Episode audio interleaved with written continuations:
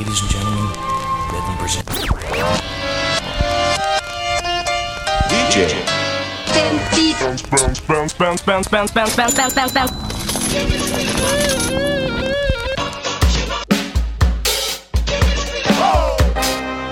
DJ. Det här är DJ 50 spänn. Nätradioprogrammet som öser kärlek över billiga och bortglömda plattor.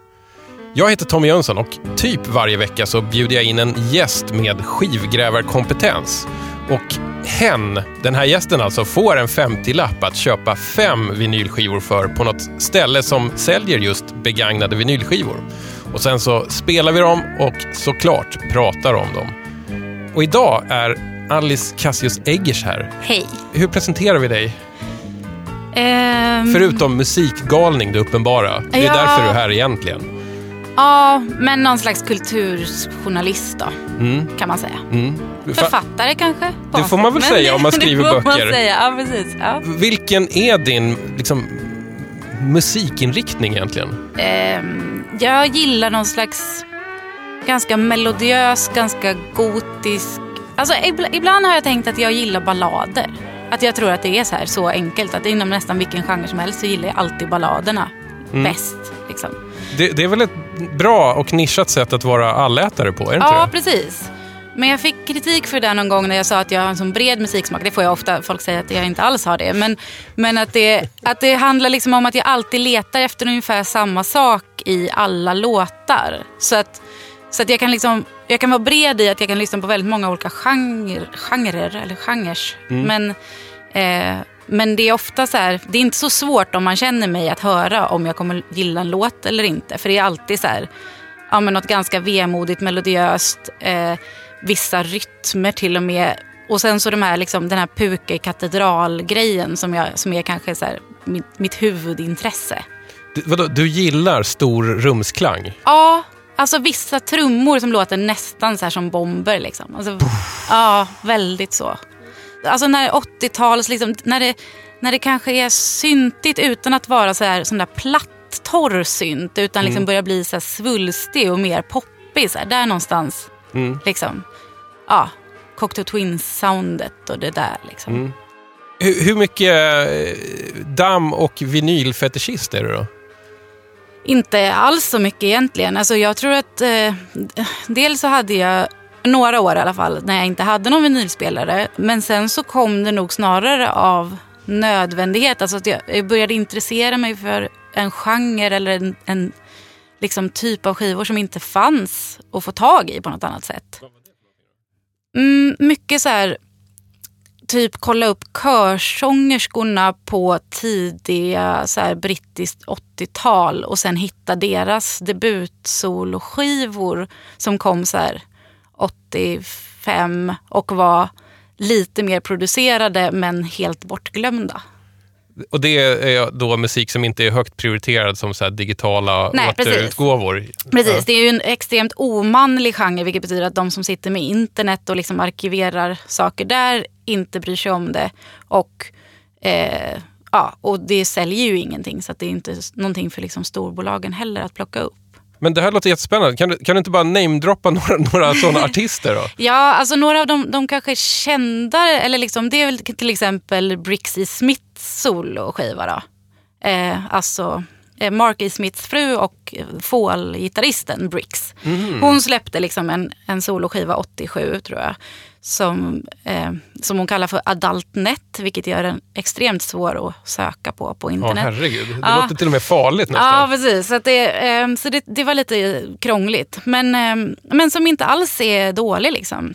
Eh, Polystyrene, hon är ju inte så okänd, men hennes soloskiva från 80 är jättebra tycker jag. Och, och sen så var det lite så här, Pauline Murray till exempel, som ju var ganska stor tror jag, men jag är lite för liten för det. Alltså jag vet att Kajsa Grytt har pratat mycket om henne som inspiration, men men när jag växte upp så existerade inte hon. Liksom. Eller jag vet ingen som kände till henne sådär.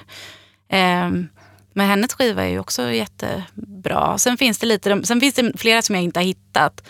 Ehm, Only Ones hade en körsångerska som hette Kula Kukuli, tror jag. Bra namn. Ja, hon är grek. Eh, och hon släppte en singel som jag hittade som var jättedålig. Men i alla fall, det var ändå roligt. Det är, Ja. liksom, det är en rolig genre att utforska.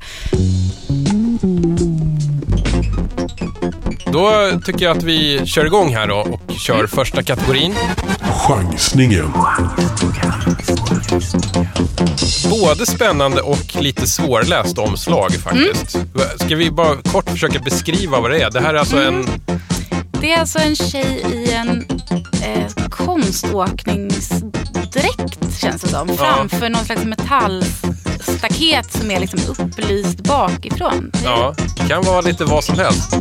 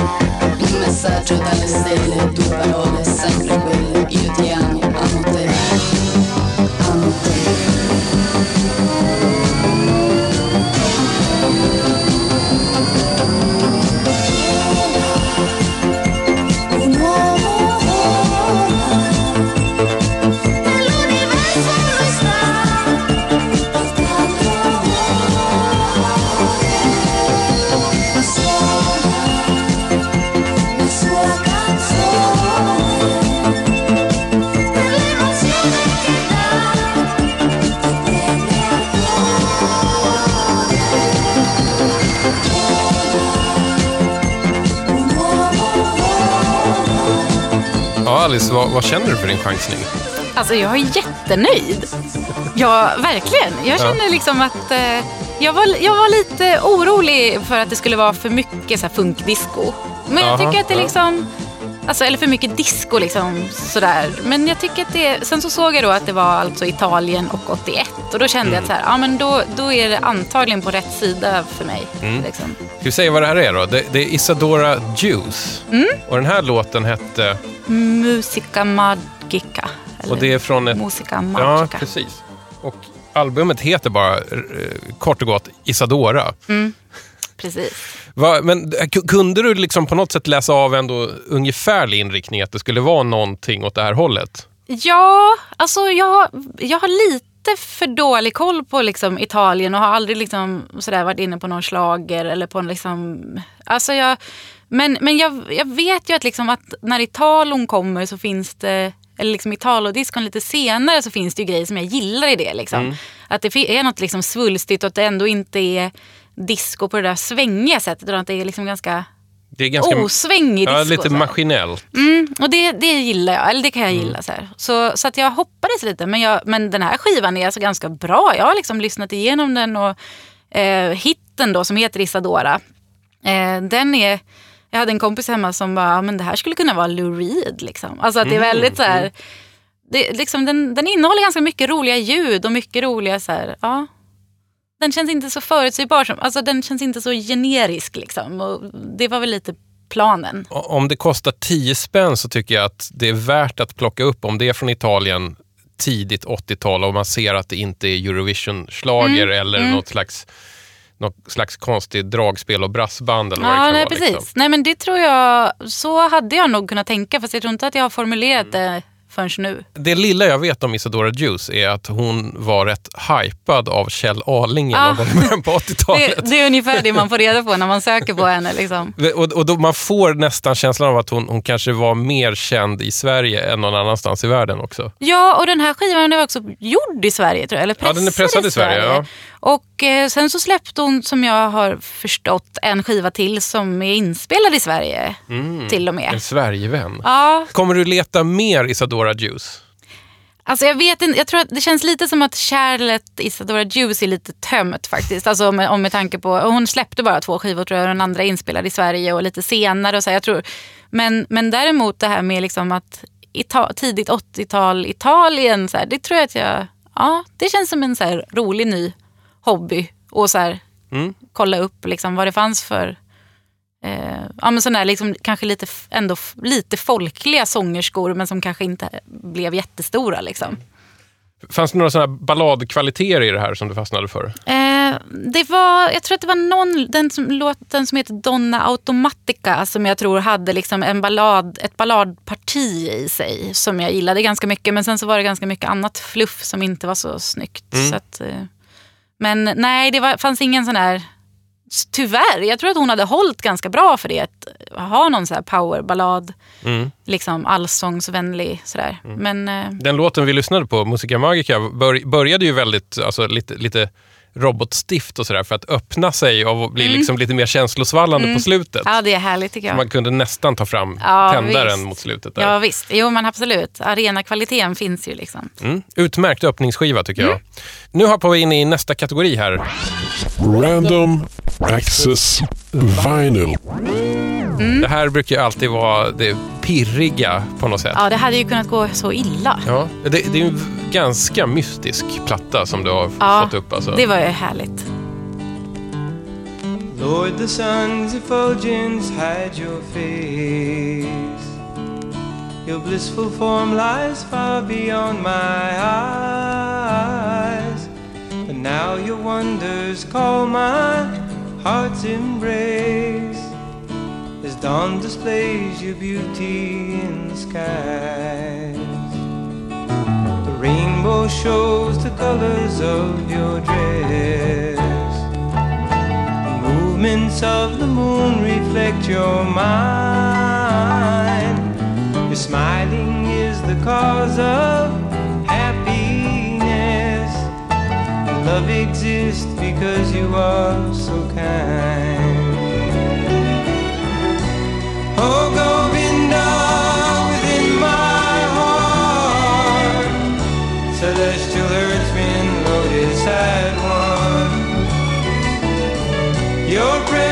Gift of love impart.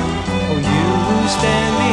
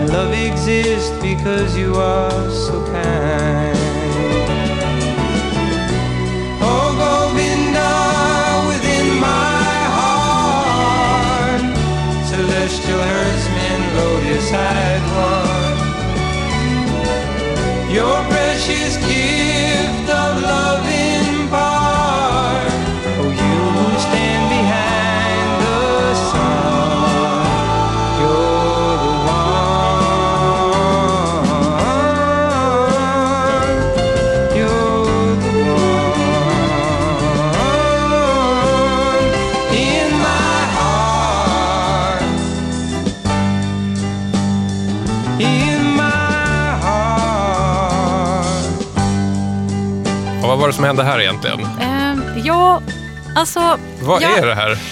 Det här är ju då Golden Avatar, A Change of Heart. Och jag blev ju jag blev ganska exalterad när jag drog upp den här ur backen. Jag, jag, liksom, den har ett fantastiskt omslag tycker jag. Det är liksom någon slags drake, kanske. Och eh, massor med människor i så här fjärilskostymer som är liksom tecknat. Det ser ut som någon slags keltisk liksom fantasy. Ja, men så här fantasy prog-rock är Ja, det första verkligen. jag tänker. Alltså, Mm. så här, alltså prog med ett G-rock. Ja, alltså, så här, rock om hobbitar, tänker Ja man. men exakt. Ja men precis. Men så får man det här och sen så, den här låten heter då Oh Govinda. Mm. Och det finns fler låtar på någon slags Hare Krishna-tema. Ja, alltså hela, och det här skiv, eh, alltså den här skivbolaget är väl gjort som jag förstår. Alltså de heter ju Sudarshan Disk och jag tror att det är liksom skapat för att göra den här och några till Mm. Hare Krishna eh, missionsskivor. Liksom. Alltså att du får upp den här slumpmässigt, alltså en, en, en mild, välproducerad folkrockplatta som är, med Hare Krishna Connection är ju snudd på fantastiskt. Jag hade ingen Ja. aning om att det här fanns. Nej, alltså ja, nej det enda, jag, det enda jag tycker är lite tråkigt är att den inte är är, är mer fantasy ljudmässigt. Liksom. Det hade varit Nej. roligt om det var liksom lite knasigare flöjter och körer och så här som man hade kunnat liksom grotta in sig lite Mm. i. Det här är ju väldigt snällt. Den vi hörde sjunga heter Michael Cassidy, lead vocals and guitar. Och det är alltså lugnt 30-40 inblandade i den här skivproduktionen. Alltså det, det här är fet produktion. Mm, alltså. det är en hel sekt. Liksom. Special thanks to Richie Havens, Stevie Wonder, Neil Diamond, Alfred Ford, George Harrison, John Fay for their contributions to ISKCON projects. Alltså, Ja. Tack för att ni skänkte pengar till Hare Krishna, Ja. skriver de här. Ja. Grejen är så här att om man letar efter skivor på loppisar och en del eh, skivbörsar och kollar bland de billigaste skivorna så finns det alltid Hare Krishna-skivor. Mm. En, eh, det finns en eh, som är jättevanlig på svenska loppisar som heter Bandet heter Rasa tror jag och skivan heter Oasis. Som är en, en så här mer... Känner jag vagt igen till Du har och med. säkert jag har sett säkert den. sett den. Ja. Ja. Men det, det är ju lite mer, det låter lite mer Hare Krishna om man Ja. säger så. Sen finns det några andra som uppenbarligen har kopplingar till det här också. Så det har getts ut mycket Hare Krishna-skivor. Ingen vill ha dem. De står, alltid, Mm. de står år efter år kvar i, i eh, backen. Liksom. ja, precis. Och jag har alltid undrat hur, hur, hur, hur mycket skivor gav Hare Krishna-rörelsen ut? Hur kan det finnas så många? Ja, men alltså, för det är ju roligt för att det finns ju den helt andra delen av det, alltså Krishna core-delen. Mm. Det finns ju hela det där. Liksom. Alltså, det måste ju finnas, om man liksom har Hare Krishna som, som gemensam nämnare så måste det finnas enormt mycket skivor i ganska olika stilar. Liksom. Om man nu skulle vilja börja samla på någonting. Ja, det är väl en utmärkt nischgenre Mm. att börja gräva i. Den känns ju inte som att den är jätteexploaterad. Nej, precis. Men du, den här Golden Avatar-skivan, eh, har, har du lyssnat igenom hela plattan? Ja, ja. Eh, Fortsätter den i den här stilen? Eh, eller? Alltså, den, den, ja, det skulle jag säga. Den här låten är väl den som är liksom kanske... Eh, nej, men alla låtar skulle jag säga är så vanliga, liksom James Taylor eller liksom Mm. John Denver eller ja, Cat Stevens som du sa. Eller liksom att, att det känns lite som att så här, ja, det skulle kunna vara liksom någon helt vanlig, tråkig 70-tals eh, singer-songwriter. Liksom. Det, är, det är någon låt som, alltså titelspåret sticker ut lite grann i att vara lite poppigare. Så här, att den är liksom lite mer twee. Mm. Så här. Jag lyckades googla mig till att det ska finnas ett saftigt minimoog-solo på en låt som heter Time for going on. Kan vi inte bara se om, om, om, Om vi det, om det det. Mm. levererar? Ska se om vi hittar det då. Får se om den... Oj!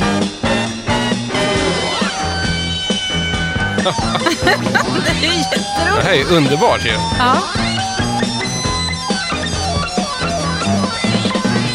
Det här är nog faktiskt enda låten jag inte har lyssnat på för att den är sist på B-sidan. Så jag tror jag stoppade där i balladen.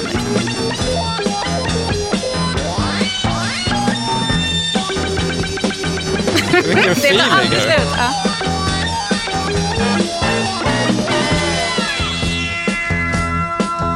Ja. Det var väl ändå en, en uppiggande liten syntfanfar. Ja, visst.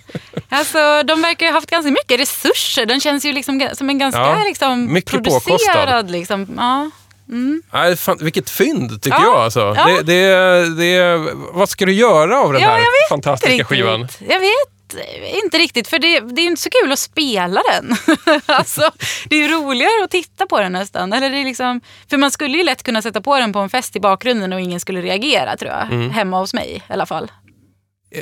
Intriguing är det enda jag kan säga om den här skivan. Mm. Jag, jag vill gärna veta mer om den. Jag får sätta mig och tok-googla efteråt Mm. alltså. Den verkar ha släppt ganska många ex. Eller det, liksom, lite det jag hittade på Rate Your Music och så här, var att folk var så här, ja men den här hade man ju och den här stod ju var och varannan back liksom. Och att den verkar, folk verkar liksom ha så här, ja ja den där gamla skivan liksom. Ja, vi tackar uh, Hare Krishna-rörelsen för den. Mm. Eh, ska vi hoppa vidare en Japp. kategori? Japp. Nostalgiköpet. När har du haft den här skivan som jag tar fram nu? Det, det var min mamma som hade den faktiskt. Eller jag har fortfarande kvar hennes. Liksom, eh, det sitter en liten lapp på sig med hennes telefonnummer sån där som man beställde från någon.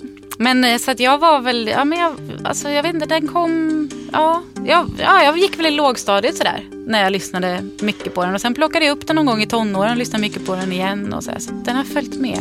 I've been waiting for something to happen for a week or a month or a year. With the blood and the ink of the headline and the sound of the crowd in my ear. You might ask what it takes to remember when you know that you've seen it before. Where a government lies to a people and a country is drifting to war. And there's a shadow on the faces of the men who sent the guns to the wars that are fought in places where their business interest runs.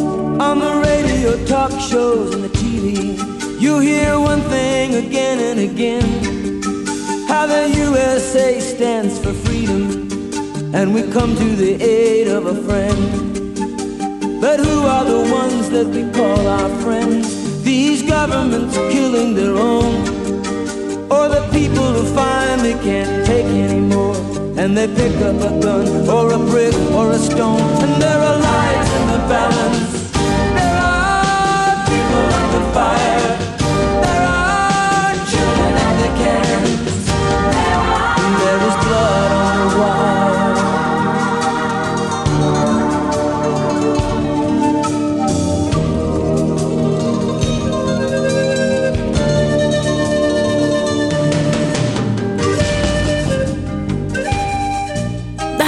Jackson Brown.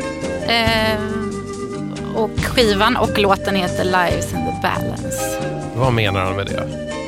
Ja, nu som vuxen så kan jag nog förstå det. Men det han menar är ju att, att det finns en massa onda stater och det startas en massa krig. Men de som liksom bestämmer att det ska vara krig är aldrig de som liksom står i skottelden på något sätt. Så det är liksom... Eh, det är liksom på något sätt att, att ta folkets röst liksom. Eh, och jag tycker att det. Alltså jag, Ja, du satt det såg ut som att du hade lite gåshud under den här Ja, ja, låten. men lite så. Jag tycker fortfarande att det är så här, alltså det, det, det finns något så här i det där politiska patoset där jag känner att jag blir så okritisk på ett väldigt så barnsätt. Liksom. Att jag verkligen kan liksom känna att hur, jag, hur jag håller med om det här. Liksom, att, eh, ja, men att det är samma, samma soppa. Liksom, och, ehm, staten och kapitalet och, liksom, och att det är så här. Och sen så är de här människorna som liksom plockar upp, som han säger någonstans, a brick or a stone liksom, och försöker slå tillbaka. Liksom, och att det är inte de som gör fel utan de har liksom drivits till att göra det här motståndet av de stora krafterna. Så- Alltså det finns något väldigt revolutionsromantiskt liksom, som jag ja, som jag är väldigt svag för alltid tror jag. jag liksom, det, ja, det är väl någon sån, sån här socialistisk uppväxt. Jag tänkte bäst när jag lyssnade på den här, att han, han låter så, så besviken på sitt land. Ja, Att det är så uppgiven, för att han, han, han håller ju tillbaks ganska mycket på något sätt när han sjunger också. Det, Han är ju han är alltså, väldigt behärskad. men sådär arg mellan tänderna. Liksom. Ja, just det. Och jag hade ju ingen aning om, alltså när jag lyssnade jättemycket på den här skivan när jag var liten så visste ju inte jag att han fanns. Alltså att han hade en karriär liksom långt tidigare som, som kanske är mer känd egentligen. Alltså det här är ju Det här är 80-tals Jackson Det här är Brown. 86, så det här är ju liksom, ja precis. Men, eh, Men- och, det, och det känns ju lite fånigt nu sen när man hör så tydligt på ljuden. Så man bara, alltså, nu hade man kunnat säga så här, ja det är 86. Men när jag hörde den här första gången, då var liksom det här politiska liksom, patoset och protestsången och allting sådär. Det var ganska liksom, stort för mig när jag växte upp på John Baez och så här. Och, och då, så att jag utgick ifrån att det här var väl så här Vietnamkriget typ. Men det är det ju inte alls förstås, eller det är ju självklart nu. Men, så att jag hade ju liksom, hade någon frågat mig när jag var 13, så här, ja men när kom den där skivan? Så hade jag väl sagt så här, ja men det var väl Woodstock någonstans. Liksom. Alltså det var så ihopkopplat för mig. Jag har ju lyssnat väldigt lite på Jackson Brown. Vad är grejen med Jackson Brown? Ja, jag hörde här i något annat program att du, ni pratade om honom som... Alltså, jag, jag tycker att det är lite svårt för jag tror att det beror på väldigt mycket vilket håll man kommer in från. För att jag tycker liksom att den där singer-songwriter-grejen som han är känd och stor för har jag egentligen aldrig riktigt... Alltså det är klart att man tycker ju att These Days är bra och liksom, eller sådär. Men jag, där är han ju liksom mer av en dussin sångare ändå. Eller det kan vara väldigt fint ibland. Han kan sjunga väldigt fint. Det finns låtar på hans, liksom, de här mer singer-songwriter-skivorna som är jättefina. Men jag tycker att det är ganska tråkigt generellt. Liksom. Han, är- han är en väldigt vuxen artist känns det som.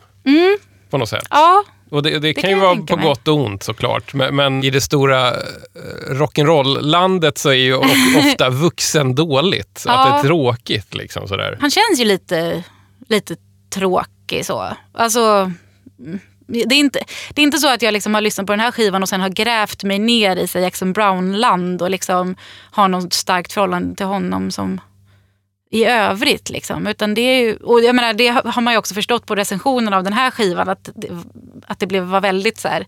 Vissa tyckte att det var jättehärligt att han gjorde den här grejen och vissa tyckte ju att han ska hålla sig till det han är bra på och skriva så här fina kärlekssånger. Liksom. Så, så att det här är nog lite av en vattendelare. Liksom, om, eh, ja, men det är det ju alltid med så här, någon slags plakatpolitisk eh, musik. Liksom, att vissa tycker att det är härligt och vissa tycker att det är jättepretentiöst. Och, det är ju väldigt pretentiöst och jag gillar ju det. Jag tycker hans namn dyker upp var femte år ungefär. Så, att, det, så att han, jag tror att han, fort, alltså att han är... Han kanske inte släpper en skiva om året, men att han på något sätt ändå... Alltså för jag, tycker, jag tycker också att hans namn dyker upp ganska ofta, fast ofta som referens tycker jag. Jag vet inte om jag liksom, ja men som representant för någon slags liksom amerikansk, eh, ja, singer-songwriter-tradition mer liksom. Eh, Är inte Jackson Brown egentligen en eh, lite mer tänkande och mindre utlevande Bruce Springsteen på något sätt? Alltså det finns ju uppenbara komplex och man kan också tänka att Bruce Springsteen gjorde den här liksom politiken lite mer. Och att, alltså jag tror att det finns en sån, i alla fall på 80-talet så finns det nog en sån.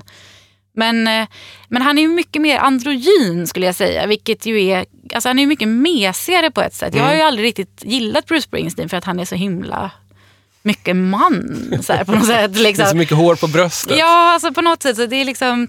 Ja, Ja. men- Ja, jag, jag försöker bara liksom Ja. ringa in här för Ja, mig själv precis. lite. Så här, var, var placerar jag Jackson Brown? För att jag, det, jag, jag, vet många som säger att det, det, det är toppen, du borde lyssna. ja, Och sen kommer jag mig aldrig för. nej. Som, som det är med vissa artister ibland, att man, man måste hitta sin egen ingång till dem för att förstå. Ja, nej men jag tänker liksom, nu sitter vi och tittar på baksidan av Ja. den här skivan där han, jag kommer ihåg att jag liksom kalkerade av det här omslaget som Oj. väldigt liten. Liksom. Ja. Jag tyckte att han var så fantastiskt snygg och liksom, alltså någon slags verkligen så killideal. Liksom. Mm. Men där är han ju inte jätte, alltså han ser ju ut som någon slags blandning mellan så här Mårten Harket och Brett Anderson. Liksom. Eller det är så här, Det är väl ingen dålig korsning? Nej, det är en jättebra korsning. Det är fantastiskt. Men jag menar, han, han ser ju väldigt otuff ut om man Ja. säger så. På ett. sätt. Alltså, han, har ju inte den där, liksom, det är inte som att han står med så här, händerna i, i liksom, motorhuven. Liksom, utan han är ju ganska sådär fin. eh, Alltså han känns lite intellektuell på något sätt. Eller liksom Mm. lite sådär, det finns något, något så här, lite, lite mesigt som jag gillar. Liksom. Eh, går resten av skivan i ungefär den här stilen?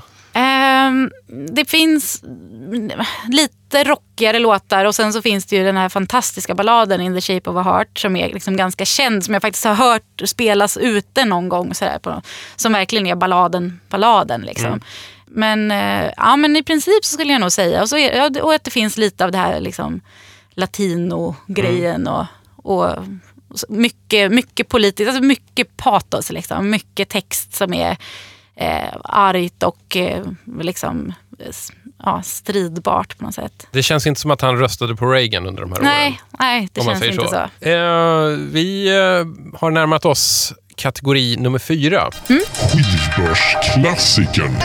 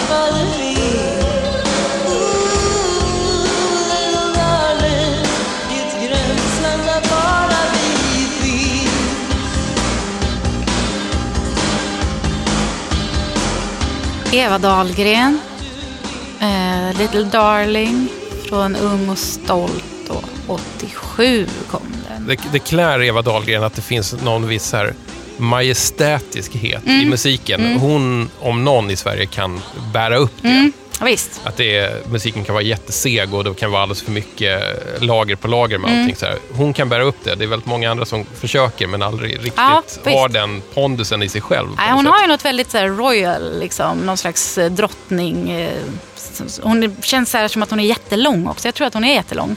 Jag har ingen aning. Alltså jag, jag tror att hon är så här 1,85 typ. vad, vad känner du när du ser en eh, Eva Dahlgren-platta nertryckt i liksom 10 kronors backen? Det är lite kluvet sådär. Det känns som att, ja, att hon var väldigt stor och inte nämns tillräckligt ofta kanske som referenspunkt tänker jag. Alltså just sådär, ja men i vad hon gjorde under 80-talet och produktionerna och liksom texterna och så här, att hon hade ändå något ganska eget som det känns som att Ja, men ibland liksom när, det, när det kommer nya talanger och man refererar till Mauro Scocco eller Peter Lemark eller så, här, så tycker jag att här, det är ganska sällan man refererar till henne som någon sån eh, viktig liksom, låtskrivare på det sättet. Liksom. Sen tycker jag att jag menar, hon är superojämn. Liksom. Och nu när jag valde den här låten så var det delvis för att det är en av de låtarna som inte är med på den samlingen som jag lyssnade på ganska mycket när jag var tonåring. Liksom. För det, det finns några låtar på den här skivan som jag har en väldigt stark relation till. Men då kändes det lite som att, ja, att det var roligt att välja någon som jag inte, ja, men som, som är fräsch liksom, för mig. Jag, jag kan lugnt säga att jag har aldrig hört den här förut. Nej. Ja, men dels så, jag tänkte på det nu, liksom, att det, i slutet, det här liksom lite grötiga i slutet, liksom, lite mangliga. Så här, att, ja, men det är liksom ganska intressant på något sätt. För man tänker 87 och så tänker man så här, ja, men vad hände liksom i England och så shoegaze-grejen. Och sen så, så tänkte jag ganska mycket nu också på Tori Amos som liksom är som jag verkligen älskar jättemycket, vilket jag känner mig ofta väldigt ensam om. Men sådär, liksom hon, har, hon, hon är alltid topp två av mina artister. Det är Cure och sen är det Tori Amos och sen så resten kan förändras. Liksom. Men de är liksom konstanter på något sätt. Och att det fanns liksom någon slags conflict girl-vibb i den här låten lite grann. Och, Vad, Ja. vad betyder det? Alltså den singeln som, den första, liksom Tori Amos stora så här, genombrottssingel som kom i början av 90-talet. Okej, jag, för jag trodde att cornflake girl var ett så begrepp för att Jaha. beskriva en typ av... Liksom, Ja, ja, ja, men, ja, men lite så kanske det i och för sig är. Att det var ju den singeln som blev stor men det är också kanske den som är liksom mest representativ för Tori Amos. Lite så här knasiga, lite så här väldigt pretentiöst och eh, liksom lite så här... ehm, ja, men lite så här knasigt och mycket ljud samtidigt och sådär. Liksom. Att- Och många olika liksom, partier och så här. Jag tycker Eva Dahlgren är jätteintressant i, om inte, alltså på många sätt, men också i det här att hon blandar engelska och svenska. Att hon har gjort det hela sin karriär väldigt mycket. Liksom. Första skivan så är varannan låt på engelska. Typ, och så här. Det känns ganska ovanligt. men det, det är väl oftast hennes helt svenskspråkiga låtar som blir de här stora låtarna som sen hamnar på Mm. Greatest Hits-plattor och blir så här, låtarna man minns. Ja, med. kanske. Fast eh, jag skulle säga liksom den eh, alltså blå eh, By Baby Blue. Liksom. Den var ganska stor tror jag. Och Det finns en låt som okej. heter Stay också som handlar om att hon åker tåg och sen så säger liksom hennes, hennes tågkamrat så här, Stay with me. Så är det refrängen. Liksom. Att, att hon leker liksom lite mer. Ja, ja, sådär. Och, men visst, jag menar, det är, de som är primärt svenskspråkiga är väl de som är liksom stora. Alltså de där helt engelskspråkiga från första skivan och så här har väl inte gjort några direkt Nej, avtryck. det, känns, liksom. det känns som att de plockas ganska sällan fram och spelas Ja. i offentligheten nu för tiden. Precis, det är lite som sista, sista låten på Främling-skivan. Det, Eh, vad är det för... Eh, Den heter eh, You bring out the best in me. Den är Aha. på engelska. Ja, ja. Och är en så här Carola-ballad. Jättefin låt liksom. Men, men det är ja, så här konstig grej att lägga. Eller det känns liksom inte som att man gör så. Jag brukar komma på mig själv, varje gång jag hör, hör, hör Eva Dahlgren så börjar jag så fundera på så här, vad sjunger hon om egentligen? Sitter jag alltid och tänker så här, för det, Mm. Ja. det är ju, alltså, texterna är fina och det är, så här, det är ju liksom bra poppoesi på något sätt, men jag, jag kommer liksom aldrig under ytan på den. Nej, det har ju skrivits en del om det här. Eh, jag läste bara idag, så läste jag, alltså Hillevi Garnets är ju en sån här eh, genusforskare. liksom. Eller jag vet inte vad hon är egentligen, om är litteraturforskare. Eh, som har skrivit en bok som heter Rock, hennes, hennes röst. Hen, eller något. Ja, om Turid, Eva Dahlgren och Kajsa Grytt. Eh, och analyserar texter jättemycket. Liksom. Eh, och sen så läste jag någon annan uppsats idag om Eva Dahlgrens så andliga tematik och sådär.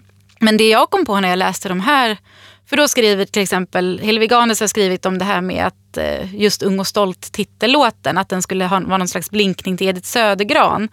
Eh, för att den börjar så här, jag är marken under dina Ja. fötter. Jag är... Samtidigt som jag tycker så här, dels är det konstigt att bortse från att Imperiet gjorde kriget med mig själv som är ju jag är, liksom katalogdikten, liksom tre år tidigare. Men också att så inser jag ju att, nu, jag är ju inte så gammal, men för mig har Eva Dahlgren liksom alltid varit lesbisk. Och jag har jättesvårt att inte tänka på det. Alltså jag, tycker att, jag tycker att symbolspråket är så tydligt hela tiden. Jag tycker liksom att i allt det här hon säger liksom om att Ja, men det är som att lyssna på Pet Shop Boys i, i efterhand. Eller liksom. Mm. Alltså, det blir så väldigt så här... Det stod ju där hela tiden. Ja, precis. Och att liksom, mycket att de pratar om att här, ni har haft er kamp men nu för jag den vidare och jag är en krigare. och liksom... Eh, ja, men jag vet inte. Och, och den, här, alltså, den här texten är ju supersexuell. Jag vet inte om du ser typ vad det är. Jag kommer inte Jo. ihåg. Men det är någonting med så här, sammetsmun och Jo. honungs... Alltså, den, är ju, den handlar ju om en vagina. Liksom. Ja, det gör den säkert. Det, Alltså- det har du säkert helt rätt i. Alltså, men, så men samtidigt liksom. så är den så, alla ord är så eh, liksom fina och, och liksom allting, det är också samtidigt så förklätt på ett sätt så, Ja, att, det, så, att, så, att man, så att det ganska lätt går under radarn. Ja, ja, absolut. Ta bort några, några formuleringar så skulle det nästan kunna vara en modern psalm också. Ja, ja men absolut. Jo, och det är liksom, och hon, hon har ju mycket, det känns ju som att, att hon har någon slags religiös tematik också. Men å andra sidan så om man liksom jämför dem med Pet Shop Boys eller liksom de mer så här, eller eh, ja men så här gay-ikon så är, finns ju det där ofta där också. Alltså att det där med det religiösa och den homosexuella liksom kan, ja. Men det är jättesvårt för jag känner verkligen att, så här, att jag hamnar så himla lätt i det liksom amatörpsykologiserandet av Eva Dahlgren. Så att jag kan nästan önska att jag hade liksom hört den här skivan eller lyssnat mycket på den när den kom. Liksom tio år innan hon kom ut. För då hade man kanske, jag vet inte, då hade man kanske inte alls hört det som jag tycker att jag hör nu. Nej, nej men det är väl alltid, alltid svårt. För jag, jag tänker att vi ska gå in på Mm. Yes. nästa kategori där det kommer en annan, eh, på något sätt ganska Drottning. majestätisk person. Fyndet. Man kan väl säga att om det har varit eh, lite sådär eh, lugnt och trevligt hittills så är det slut Det är nu. slut på det. Mm. Härligt.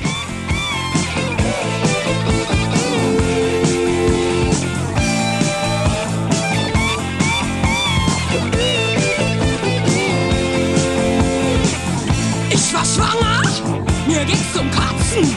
Ich wollt's nicht haben, musste gar nicht erst nachfragen. Ich fress Tabletten und überhaupt, Mann, ich schaff mir keine kleinen Kinder an. Nein, nein, nein, warum soll ich meine Pflicht erfüllen? Für wen? Für die? Für dich? Für mich? Ich hab keine Lust, meine Pflicht zu erfüllen. Für dich nicht, für mich nicht,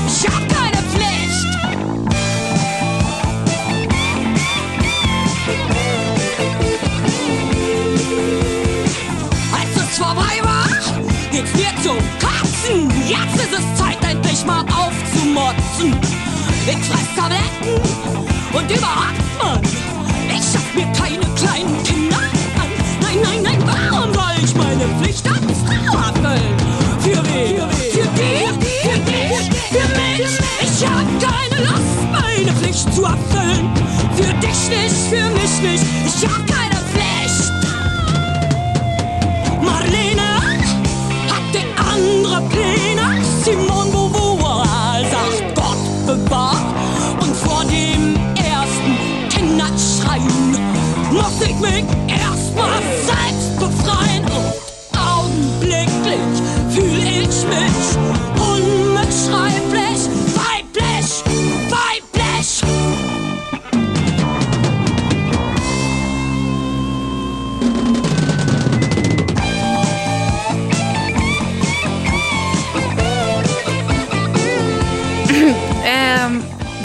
hörde, det är bara för att, för att jag ska be- behöva säga det här på tyska. Ja, det är därför jag Un, slänger det unbeschreiblich eh, weiblich. Eller Ja. unbeschreiblich weiblich. Det lät väl jättetjusigt. Jag tror att det är helt korrekt. jag är ingen Mm. precis. expert heller. Nej, Men, Jag, jag har österrikiska släktingar. Jag får, eh, jag får hoppas att det... ja. Mm. Med Nina Hagen Band Precis. från typ... 78 tror jag. 78 är det ja, precis.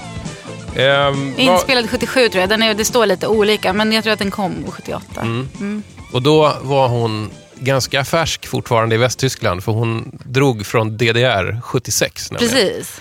Vet jag. Just det. Och det här är ju hennes liksom debut, alltså eh, officiella debut så att säga. Sen så har det ju kommit, har jag förstått, liksom hennes då östtyska material senare. Har poppat upp. I Ja. Östtyskland så var hon mer en schlagerartist, godkänd av staten. Ja, och så här, ja, men, men konstig. Ja, det var hon fortfarande. Alltså det var ju, fast de har, ja jag vet inte, jag tänker så här Kurt Weill. Alltså jag tänker Ja. liksom att det finns just det där, eh, ja men någon slags kabaré. Men det, det är väl det som är grejen med det här. Det är, det är ju eh, punk på något sätt, men det är ju jävligt mycket teater samtidigt. Verkligen. Och den här låten är ganska rak liksom, men det finns ju, det finns ju flera operapartier på den här skivan. Liksom. Kan du tyska? Hör, hör du vad hon sjunger om? Jag har med tyska kunskaper blandat med internet så har jag ju förstått att den här låten är ju den som är tydligast i sin text som handlar om rätten till abort. Typ. Mm. Det är ju hennes liksom un- unbeschreiblich weiblich betyder ju obeskrivligt kvinnlig. typ. Exakt. Eh, vilket man också ser på skivan där det inte står weiblich utan det är ett kvinnotecken. Ja, just det. Precis. Ehm. Nej, men den är ju väldigt rak den här texten. Det börjar med att hon går till läkaren och då så säger läkaren, men du är gravid. Mm. Och då revolterar hela... Just det.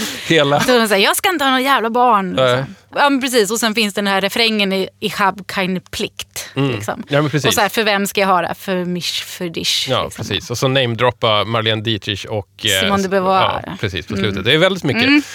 Det är på något sätt lite, det skulle, det skulle kunna göras liksom i kabarékontext lika väl som det här på något sätt. Visst, jo men absolut. Den här, är ju liksom, den här känns ju ganska så här... Ja men den känns rak på så sätt. Men, men alltså, grejen med den här skivan är ju att det är väldigt lite punk skulle jag säga. Alltså på något sätt. Att det är som att... På ett sätt är det lite synd för att det är ju istället mycket mer boogie-rock. Liksom. Men där får du nog skylla lite på hennes band. Ja, du sa det. De tre, tror jag det är, som hon, som hon har som uppbackningsband här. Det är ju ett gäng gamla proggare från Berlin som innan det här hette Lokomotive Kreuzberg. Och sen gick de vidare och hette Spliff. Så du kan tänka dig lite vad de pysslar med egentligen. Och det blir ju ganska gubblusigt när folk döper band till Spliff så småningom. ja, ja, först när jag lyssnade igenom den här skivan. Jag ska säga att alltså, för hon är verkligen en sån blind fläck för mig. Och delvis, det är de- delvis därför det förtjänar liksom fyndepitetet för mig. För, att, för att jag har tänkt ganska länge att just eftersom jag är ganska intresserad av liksom punkkvinnor från de här åren så borde jag ha tagit mig an henne någon gång. Och liksom, men där tror jag att det är en så här språkförbistringsgrej. Att jag, ja, men att jag förstår inte vad hon sjunger och då blir det tråkigt. Liksom. Men, men jag har liksom aldrig lyssnat på henne. Jag har liksom aldrig riktigt... Jag vet ju hur hon ser ut, liksom, och jag vet, så här, men jag har liksom aldrig... aldrig sådär. Ja, så var jag först ganska glad när jag lyssnade på skivan och bara, men det här är ju härligt. Liksom. Och sen när jag började lyssna så på vilket spår jag skulle välja och så här, gick igenom spåren igen så bara, men alla spår har ju något av det där gubbsvängiga. Ja. Liksom. Nina Hagen Band-killarna, Mm. de ser ju ut som alltså, ett gäng Scorpions-sluskar. Alltså, det är lite så att man vill stoppa dem och säga så här, guys, guys, can you please look less West German, please? ja, och förstår, Ja, får, då ja. ser du ju dem framför Ja, mig. Det är, lite, det är lite mustascher och Ja, lite visst. sådär. På något sätt så känns det ju som att hon, att hon är större än så. Men samtidigt som som jag också kan gilla att den är så eh, ogenre, liksom, mässig. Alltså den inte är liksom, det är inte en punkskiva rakt upp och ner. Och just med de här liksom operadelarna och liksom, ja, men det är väldigt teatrala så, här, så blir det ju ändå något väldigt speciellt. Det är Ja. inte liksom... Ja, hon har ju sin egen genre ändå på Mm. något sätt. Liksom. Och, och vi får skylla på den tyska kabarétraditionen Mm. på något sätt. Så Ja. jag, jag tycker man hör det. Och det finns även i Lokomotiv Kreuzberg som jag nämnde innan. Mm. Det finns där också. Ja, Det, så det, är, Ja. det är någonting de har liksom medfött. Så här. Samtidigt så tycker jag att det är det som är lite så här, det fina med, med när det kommer till liksom Tyskland och modern musik. Det blir alltid lite, det blir aldrig riktigt by the book. Det blir liksom lite by the bush på något sätt. Man gör det på sitt eget, ja, eget vis, vare sig de vill göra det på riktigt eller inte. ja. ja. Hur, hur mycket germanofil är du? Inte alls, Nej. ska jag säga. Jag tror att också att, att det är mycket det här med, med att jag inte lyssnar på instrumentalmusik. Alltså nu låter det så kategoriskt, det är inte liksom, men, men, men så här, det, jag har en, en stor tröskel för det. Liksom.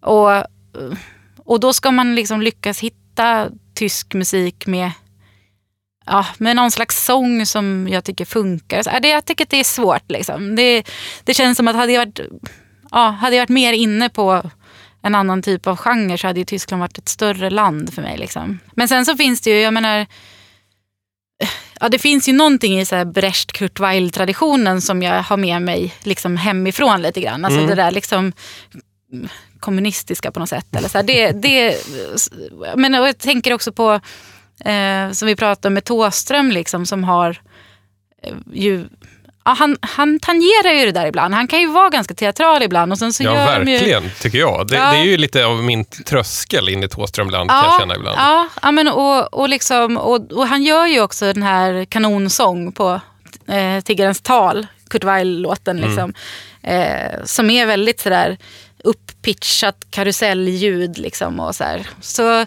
så, så för mig är det snarare så att då kan det, den ingången funka från andra hållet eftersom jag är ett sånt gammalt Thåström-fan. Liksom. Mm. Nina Hagens backstory, jag återkommer till den. där, Mm, Men jag tycker mm. att den är så fruktansvärt intressant. Hon, hon är alltså, får se om jag får det här rätt nu, hon är alltså eh, dotter till en eh, skådespelare som då skaffat sig en ny man, det här är i Östtyskland, som då råkar vara Wolf Biermann, en Just sån här det. protestsångare som tror jag, han blev väl utslängd ur Östtyskland, var tvungen att bara dra. Ah, ja, så Och då det vara. var ju Nina Hagen hans styvdotter. Mm. Så att hon, helt plötsligt så är hon på andra sidan muren i Berlin och Mm. kan liksom reboota sin karriär från, från noll. Liksom. Men vadå, men hon måste ju ändå vara relativt vuxen då, eller liksom 20 i alla fall. Ja, men jag, jag tror att hon var så här ung, ung artist på väg uppåt Mm. i DDR i mitten på 70-talet. Mm. Sådär. Lite slager, lite umpa, lite, lite Mm. kabaré och sådär. Mm. Söker man på Youtube kan man hitta klipp där hon så här sjunger en låt som heter Tango. Då dansar hon också tango för tydlighetens skull med metallarbetare någonstans. Ja. Ja, det är så. Ja. Det, och det är, det är vä- väldigt roligt att se de här östtyska eh, gamla tv-klippen av Nina Hagen som någon slags lite mer städad artist. Och sen Ja. så går det ett par år och sen är det liksom ja, låtar om abort och liksom ganska utlova, ut- utlevande och ett band som ser ut som Scorpions svin Mm. eh, rakt av. Alltså. Jo, men för jag tänkte, alltså om man kollar på Spotify till exempel, där det inte finns så mycket, där finns ju den samlingen som är hennes, alltså från 74 då, eller liksom hennes pre-väst-låtar. Liksom. Mm. Och det är ju ja, det är väldigt långt ifrån punk. Liksom. Och där, är det ju verkligen, där får man ju verkligen den där känslan av, ja, men som man tänker sig, så här, gamla tyska sångerskor med någon slags boa och jag vet inte, munstyckes, Ja. cigaretter. Ja, men liksom. Marlene ja. Ja, men någon sån här. eh, grejen helt enkelt. Det här skulle jag kunna så här, sitta och nu prata tre timmar till här om, om liksom tysk musik. Jag kommer inte göra det, det blir ett annat program. mm, mm. Men för protokollet vill jag bara säga att det gjordes väldigt lite bra musik i DDR. Ja. Det bästa gjordes på västsidan för att Ja, jag vet inte. Det, det var ingen som stoppade eh, liksom människor. Nej, men jag vet inte, jag tycker att det där, jag har ett så kluvet förhållande till det. För liksom på ett sätt så, så kan jag, jag kan gilla liksom marschgrejen så här ganska mycket. Jag Mm. gillar liksom det där lite så stela tyska tror jag. Jag tycker att det är lite läskigt när det blir för mycket så här, eh, ja, men för mycket kabaré på något sätt. Eller Ja. för mycket så här, jag tycker att det är lite, eh, jag blir lite nervös, det är så gränslöst. Liksom, och det känns som att det är så mycket så här, droger och liksom, ja, jag vet inte, Mm. jag, jag tycker att det är lite läskigt. Jag gillar inte att de inte stänger barerna en tid så man får gå hem. Och så. Jag, tycker, jag tycker fortfarande har jag ett liksom, du har problem svårt för den med- tyska oordningen. Ja, lite så. Grejen med Tyskland är ju att samtidigt som man ser så att det är så här ett land av ingenjörer så är det ett land av totala flummar också. Ja, De älskar new age, nudism och barer som inte stänger. ja, precis. Knark, techno, porr brukar jag Ja, tänka. Porr Att, så här, är en stor komponent i Tyskland ja, också. att det liksom är någon slags anledning för mig att varför jag inte är en sån där svensk som bara ja, jag flyttar till Berlin. Mm. Så bara, Ja, så kan vi göra liksom, ja men, ja men all tysk teater, som sig, de är ju jättebra på teater, men, liksom, men det är ju väldigt mycket så här, nakna personer med k-pistar, mycket så här, fake blod. Alltså det är, liksom, det är mycket kroppsvätskor. Och så, jag vet inte, jag är nog lite för så här, pryd för Tyskland. Liksom. Men ja, jag kan, jag kan gilla när det är lite mer militäriskt. Så här. Jag tror att jag, ja det får... Det Tyskland tror jag eh, vi, vi inte ska önska tillbaks. Nej, alltså nej. Varför blir det så roligt att prata om Tyskland? jag, jag tror att det, det ligger mycket i dig, tror jag faktiskt. Hörru, jag- ska styra tillbaks det lite till Mm. Nina Hagen. Mm. Ko- ko- Kommer du köpa fler Nina Hagen-skivor efter den här? Alltså jag, jag, jag, jag kanske får utforska lite så här, om det finns någon, något år i hennes karriär som kanske passar mig lite bättre. För jag gillar liksom henne som Jag har inga problem. Hon får gärna vara utlevande och supersexuell och teatral. Och liksom sådär. Hon är ändå en väldigt så här, härlig karaktär. Man vill ju gärna ha henne i sitt liv. Liksom. Jag försöker hitta några låtar som är liksom... Jakten på den perfekta Nina Hagen-låten för dig helt enkelt. Precis, precis. Det tror jag jag ska göra. Mm. Nu eh, är det så att vi har eh, spelat in ganska länge här. Mm. Eh, vi befinner oss geografiskt i Tyskland och vi ska stanna där en liten stund till för nu blir det James Last. Just det! Eh, den oundvikliga eh, slutstationen i Gud, DJ 50 spännande. Mm. spänn. Säg ett årtionde under poperan. Ja, men sådär, skiftet 70-80-tal brukar vara en ganska rolig period. Non-stop dancing 82, funkar det? Ja, absolut. Innan jag lägger på den här Mm. ska jag bara säga tack för att du ville bränna en 50-lapp i DJ 50 spänn. Eh, Jag tycker att det var fantastiskt roliga skivor att lyssna på. Mm. Ja. Det blev ju inte balladfest som jag först trodde kanske att det skulle bli. Nej, men, Men- det har balladkvaliteter. Ja, jag har i alla fall fått höra liksom Hare Krishnas James Taylor-period. Det är obeskrivligt. Här får du din låt av James Last.